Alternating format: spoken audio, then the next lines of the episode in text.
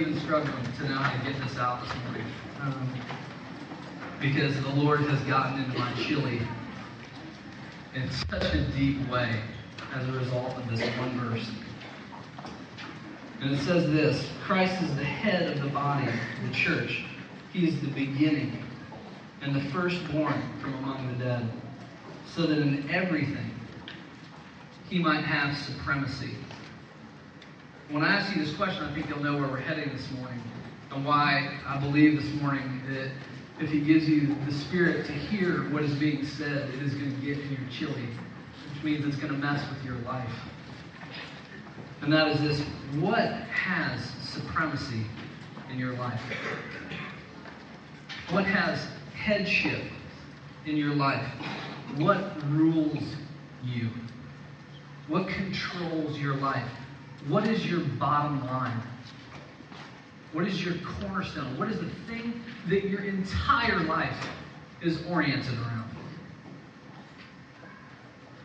Well, as I started studying this, um, it's funny how easy it is for me to see this in other people, but not have it exposed in myself. I saw it just this week. My child, uh, two boys, Hudson is one of them, he's two and a half. Um, two year olds, this is a, a normal phrase that is beginning in the household. That's mine. Everything in our house is now somehow his. It's completely under his possession. And the other night we had some friends over, and their two-year-old child, so we see the battle about to happen here, uh, wanted uh, the ball that Hudson was holding, uh, and Hudson was telling him, just very straightforward, this is all mine. Like, you cannot use this, play with this.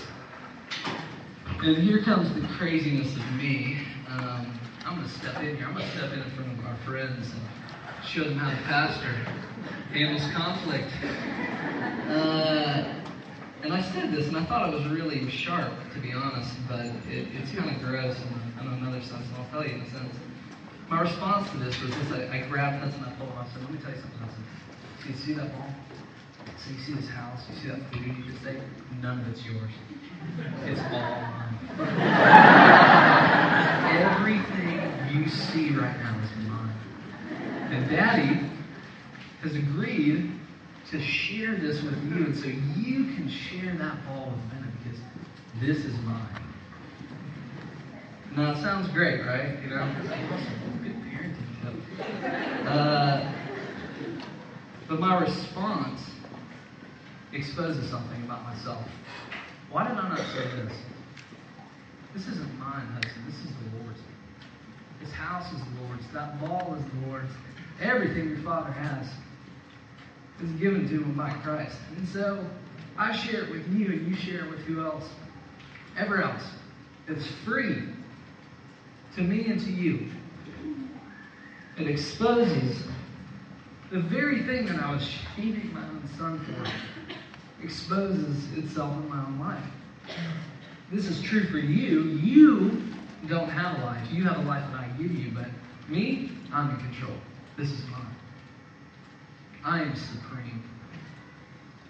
There are two things I'd like for us to unpack today in what Paul is saying here. The first is this Christ is the head. And the second thing is that he is the head of something particular. And Paul says here that that's the church. And Paul uses a metaphor here and says that he refers to that as the actual body of Christ on which he is the head. So, we're going to ask you a couple questions. What does it mean that Christ is the head? The head of the church, and why in the world does that matter to you and me this morning? Before we do this, I'm going to try to kind of compact this, but this is important. It gives the context for the importance of this statement. Why, let's remember for a second, why is Paul writing this letter to the Colossians? In verses 9, 1, 9 through 14, he says all these things. I haven't stopped praying for you. I'm asking God to do something for you. Don't miss that sentence. That God has to do this for us. Fill you with the knowledge of his will through all spiritual wisdom and understanding. That you may have a life worthy of the Lord, bearing fruit in every good work, growing in the knowledge of God. That you would have great endurance and patience that stems from power, his might, that would lead to joy as you, as you face trials. That you are qualified to share the inheritance of the saints in the kingdom of light, you have been rescued from the dominion of darkness. We have to stop and consider this before we actually look at this one verse. Why, after declaring his intention, what he is hoping and praying to see birthed in the lives of the Colossian church, why does he stop and the first thing he does is launch into a big monster paragraph about who is Christ? Does it, why does that matter?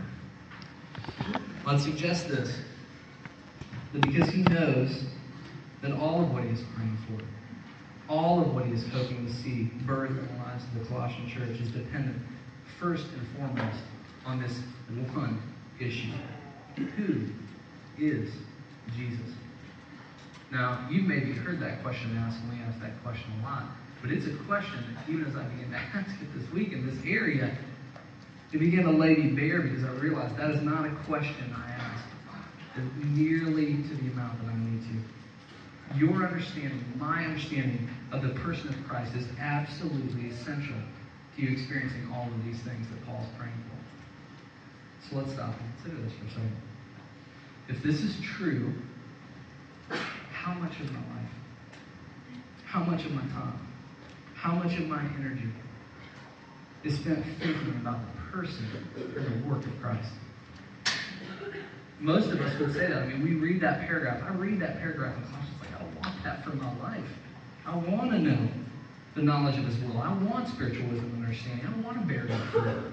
I want to be strengthened and have great endurance and patience and joy in trials. I want all those things. So if that's the case, why is it then that I find myself so rarely meditating on, deeply considering, immersing myself, complete saturation of my mind in the personal work of Christ? Why is this so unfamiliar to me? Well, I think that some of what we'll talk about today, probably not in its entirety, will give us some of the reasons why this is difficult for us. Last week, Randy talked about this. If you didn't hear the sermon last week, I would encourage you, and I wish we could somehow put the slides with the sermon on the podcast, but talk about these first few verses as Paul's launching into who is Christ, who is Jesus, the image of the invisible God, the firstborn over all creation. For him and by him all things were created, things on heaven and earth, visible, invisible, thrones, powers, rulers, authorities all things were created by him and for him, and in him all things hold together.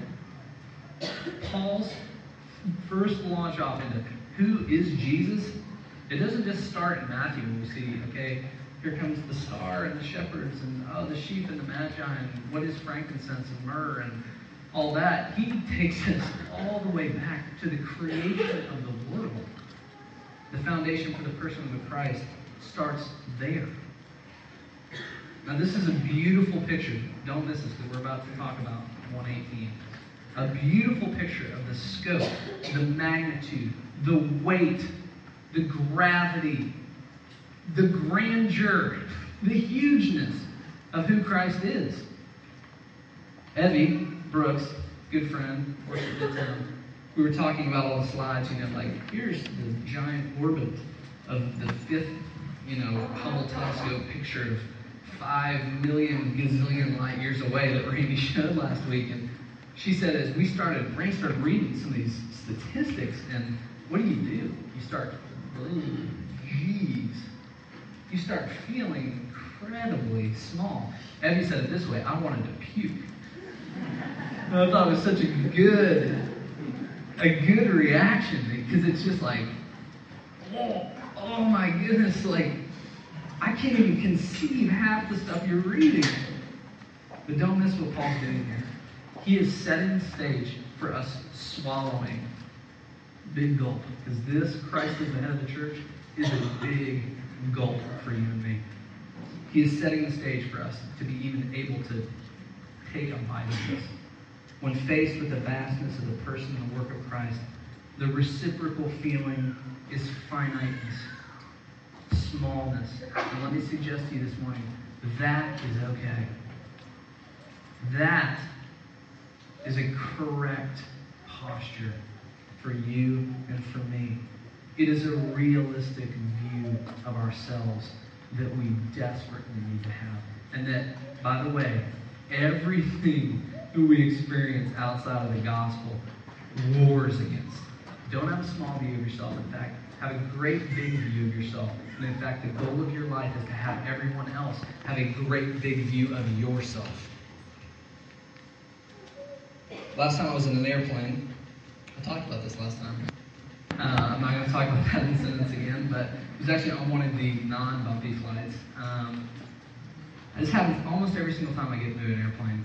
It, and it's when you're kind of in takeoff and or landing mode, you know, how you're kind of cruising about, I don't know, you can see things, I guess is what I'm getting at. But if you're in a city that you know, you start to try to like, where am I at? Have I ever, you know, and oh, that kind of looks different from up here than it does when you're in your car, obviously. Um, but uh, there was a point we were in Denver, uh, we were flying out to this to Alamosa, and we're kind of getting into the mountains, and there was this whole community of houses, kind of in these little clusters, kind of like a single road, these houses, and there were hundreds and hundreds and hundreds of houses. And uh, I kind of started to count them, and in the midst of it, I really, I'm not lying, uh, I felt like the Lord just said, You'll never know any of those people. And I was kind of like, huh? He's like, just just look at the day. That's one one little neighborhood outside of Denver. There are hundreds, uh, maybe even thousands of people who live on that one little area, and you'll never know. They'll never hear you talk. They'll never know what you do, and you'll never know what they do. It made me feel very silly about how important I think I am. It made me feel very small in a good way to realize that this world and things going on in this world that I will never, ever know about, that I'm not in control of. Well, there are two faces, or two choices when we're faced with the reality that Randy talked about. And we did them last week. You can either worship and wonder, you step into it. You step into, you fall under the headship, under the rule. You let it shrink you to the point to where you say, I worship you. Or you run and retreat. Those are the two options. Those are the two things I see myself do day in and day out. Sometimes I worship. By God's grace, some days I let it shrink. But a lot of days I run and I retreat. And here are the two things I think we do, and we probably do more. What do we run and retreat to? Two things illusions or ignorance. Oh, stop talking about how big the universe is, because if I just don't know, it's just not real, right? We plead ignorance is bliss. Or illusions. Things that we have to construct, things that we do construct, that give us a false sense of reality. It is only from this posture of humility, from this finite place, that we can even receive Colossians 1.18. Here is. Paul is fighting against you and I retreating into the illusions that we make. So Colossians 1.18 again says this. He is the head of the body, the church. He is the beginning and the firstborn from among the dead, so that in everything, in everything, every aspect of my life, of your life, he might have supremacy. Two things. First is this Christ is the head. Says it in here, he is first. He has supremacy. There's an interesting uh, statement in here, and I'm going to let N.T. Wright kind of explain it to you because he could probably explain it to you a little better than I could this morning.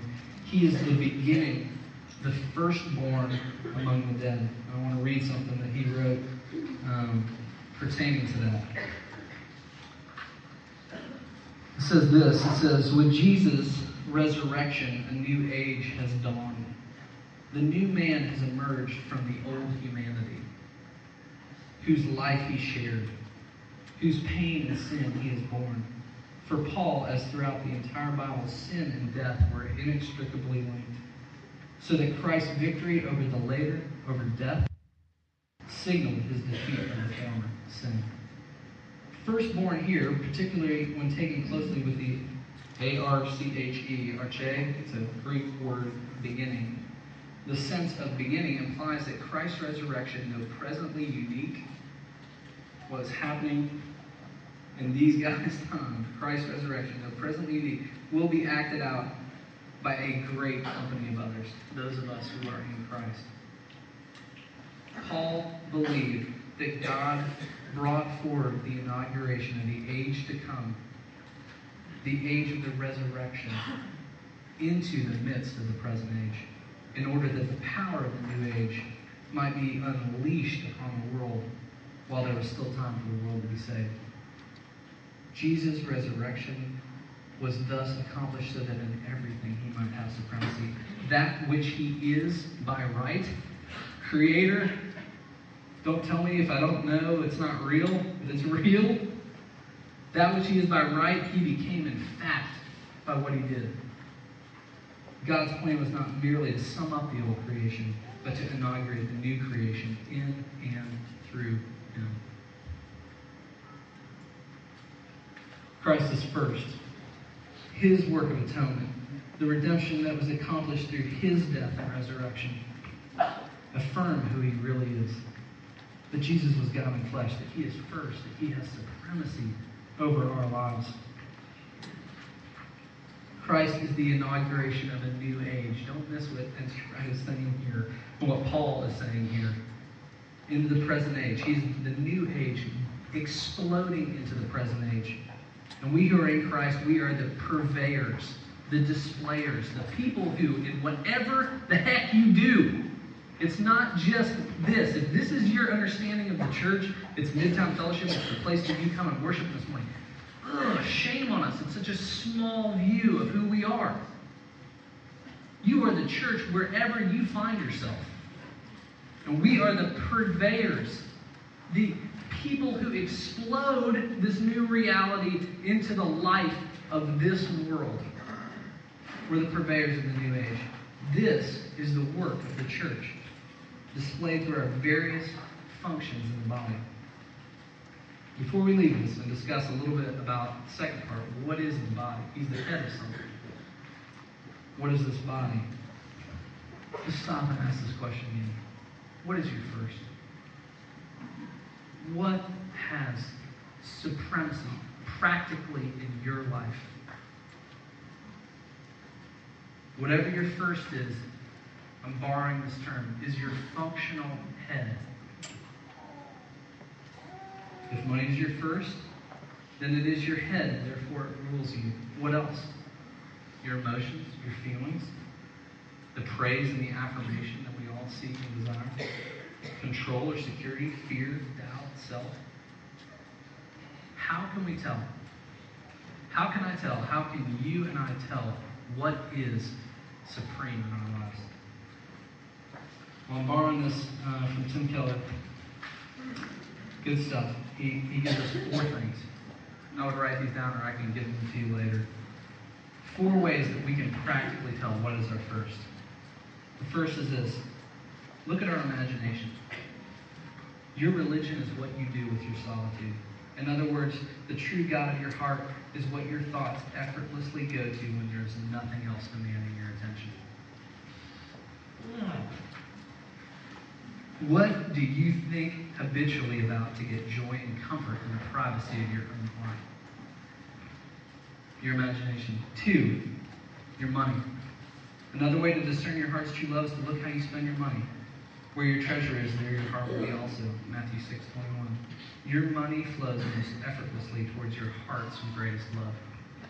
In fact, the mark of an idol, the mark of something supreme, the mark of something absolute, is that you spend too much money on it, and you must try to exercise self control constantly in that area.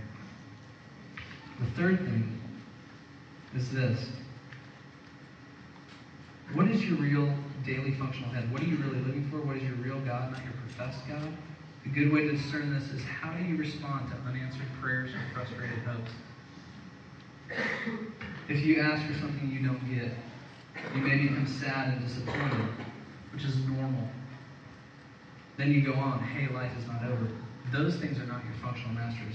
But when you pray and work for something you don't get, you respond with explosive anger or deep despair. Then you may have found your real God. And fourthly, look at your most uncontrollable emotions. Is there something here too important for me? Something I must have at all costs? Am I so scared because something in my life is being threatened that I think is a necessity when it's not? My imagination, my money, my unanswered prayers and frustrated hopes, my uncontrollable emotions. All of these things exposed to me as I worked through those things, prayed through those things, was reduced this week to tears over the things that have supremacy in my life that aren't Christ, that rule me, that control me. What Paul is saying here emphatically is that if you are in Christ, He is first, guys. He is the head of you. Because you are a part of the new humanity without His work would have never been realized. This is why when anything functionally or practically moves to the center or in a priority place in your life or in my life, there is great amount of tension. So what does this mean for us today? Why does this matter?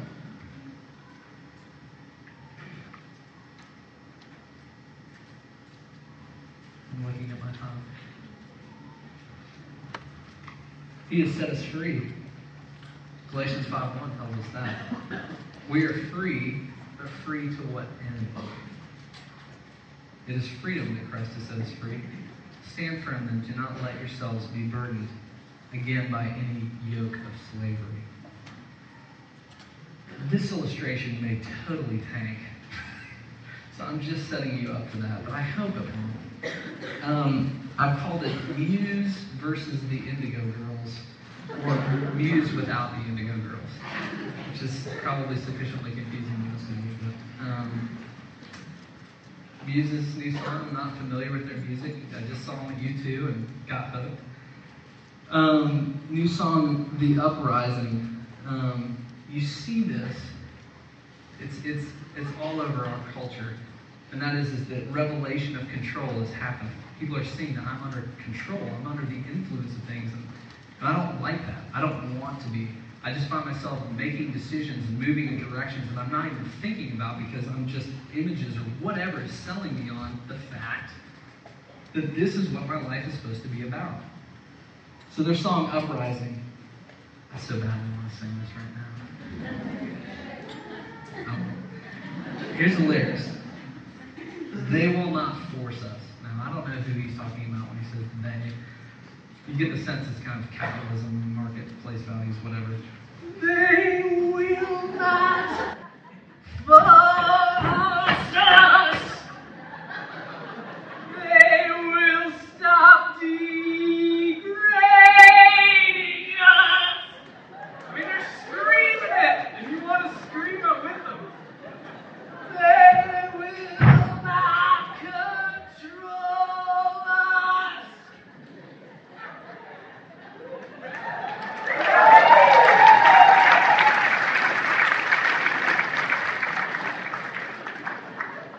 And here's where he ends. We will be victorious.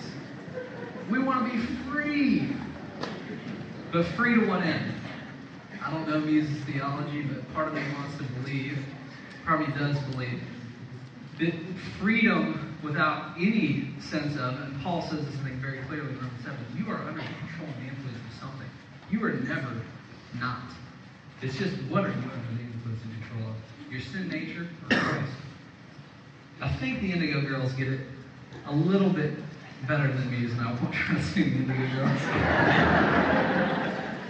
uh, the Power of Two is a beautiful song that they wrote, and they sentence in here, and it says this The closer I'm bound in love to you, the closer I am to free. What a beautiful sentence.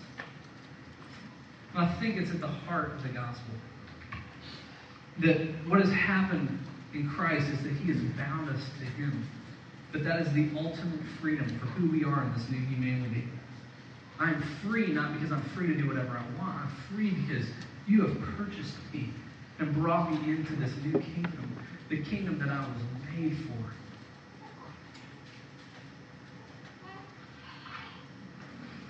The second thing is this. Let's talk a little bit about this kingdom. His headship, his rule over us, it involves a plan. It's not just aimless. Second Corinthians 5 talks about this. This is just one aspect of the work of the church. But he says this Therefore, if anyone is in Christ, he is a new creation. The old is gone, the new has come. All of this is from God who reconciled us to himself through Christ and gave us the ministry of reconciliation. That God was reconciling himself to the world in Christ, not counting men's sins against them. And he has committed to us the message of reconciliation. We are therefore Christ's ambassadors as though God were making his appeal through us.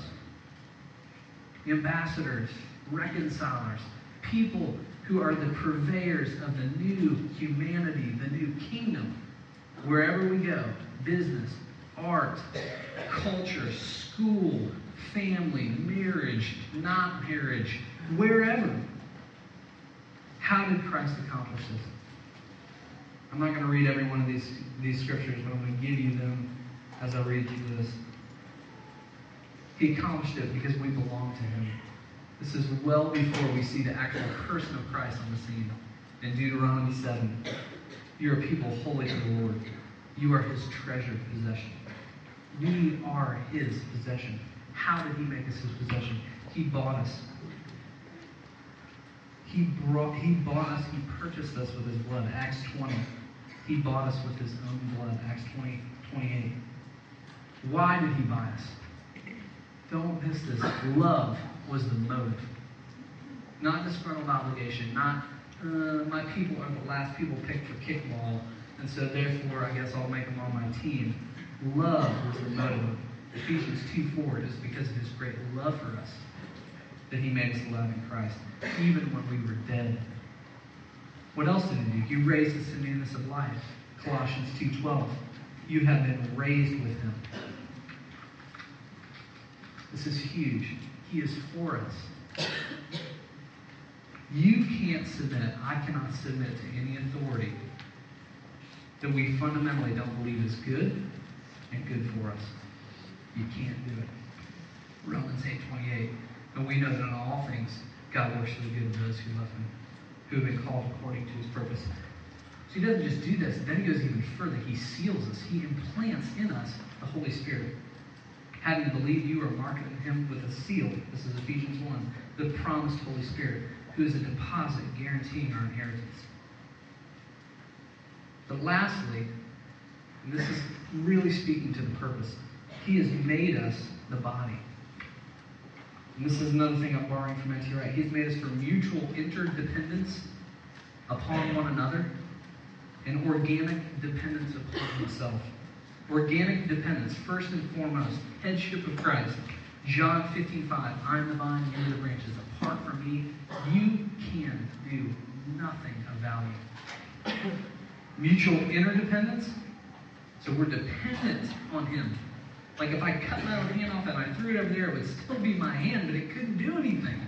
Without the, someone who's a doctor in here explain that. Um, neurological synapse firing. I just used the word synapse. It's awesome. Um, organic dependence. And it creates this mutual interdependence. The body is a unit. This is 1 Corinthians 12, made up of many parts. They all form one body. 1 Corinthians 12 or 1 Corinthians 12, 18, he has arranged the parts in the body, every one of them, listen to this, just as he wanted them to be.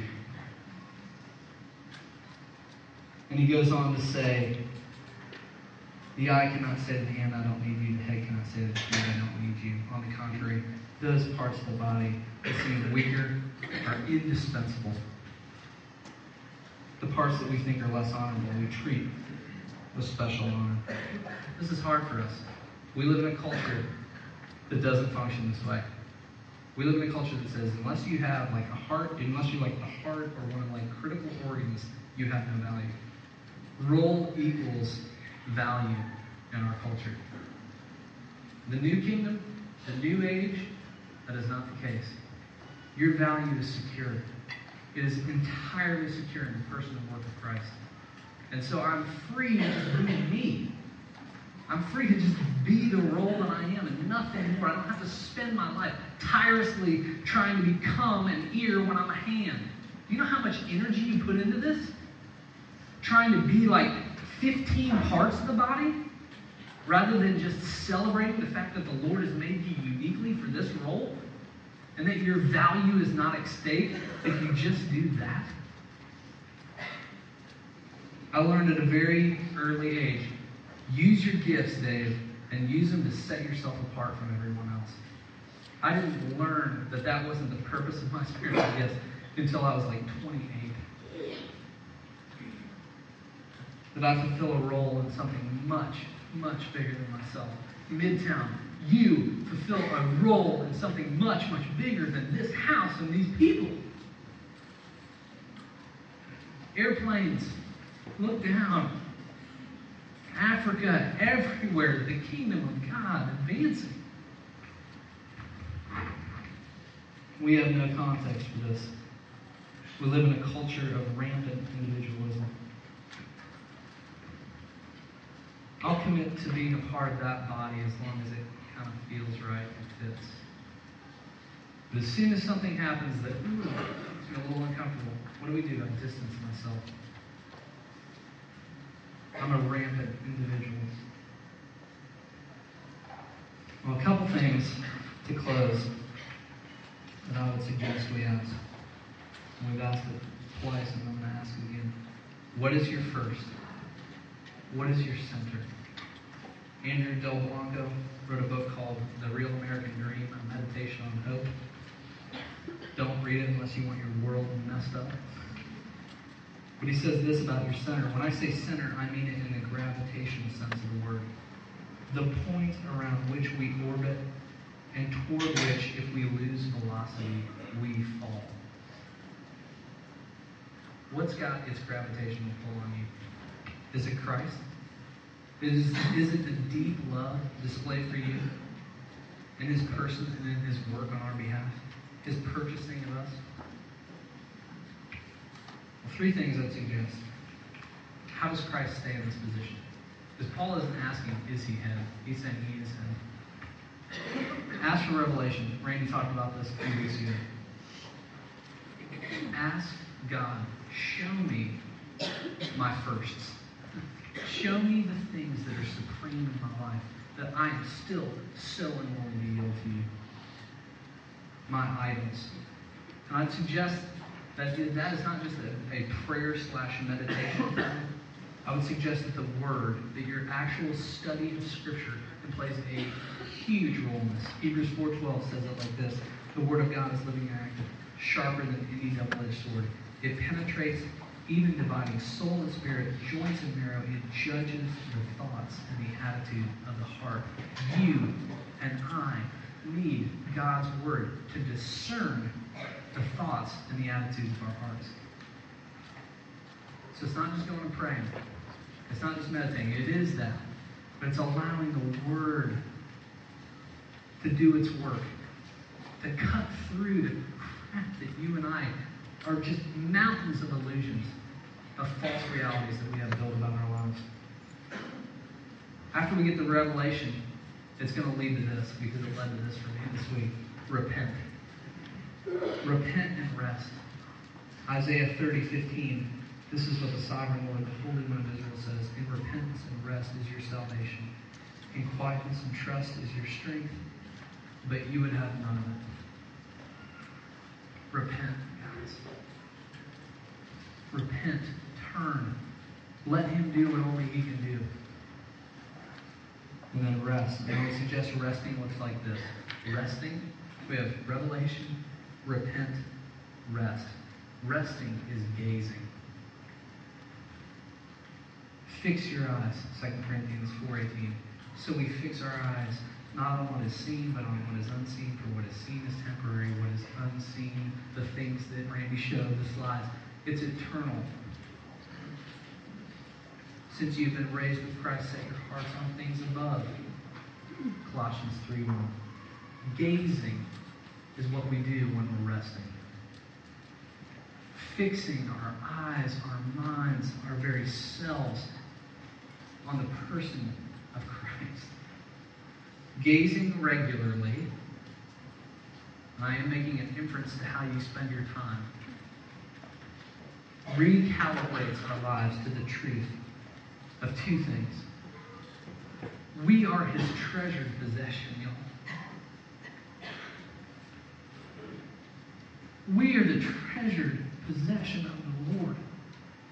That is not just a sentence. Eternal, realistic truth that should shatter us. And when we were enemies, that He loved us, that He came for us, and He made Himself like us. And then in Genesis 15, what happens when we realize the depth of that? He becomes what He is. He said this to Abraham I am your great reward. I am what you desire. Let's pray.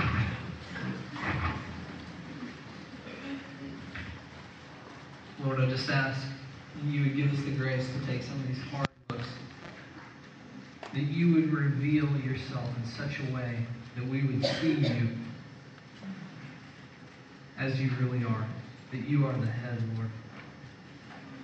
Lord, that you are supreme. And Lord, that you don't rule us like a hard handed dictator. But love is the currency of your rule.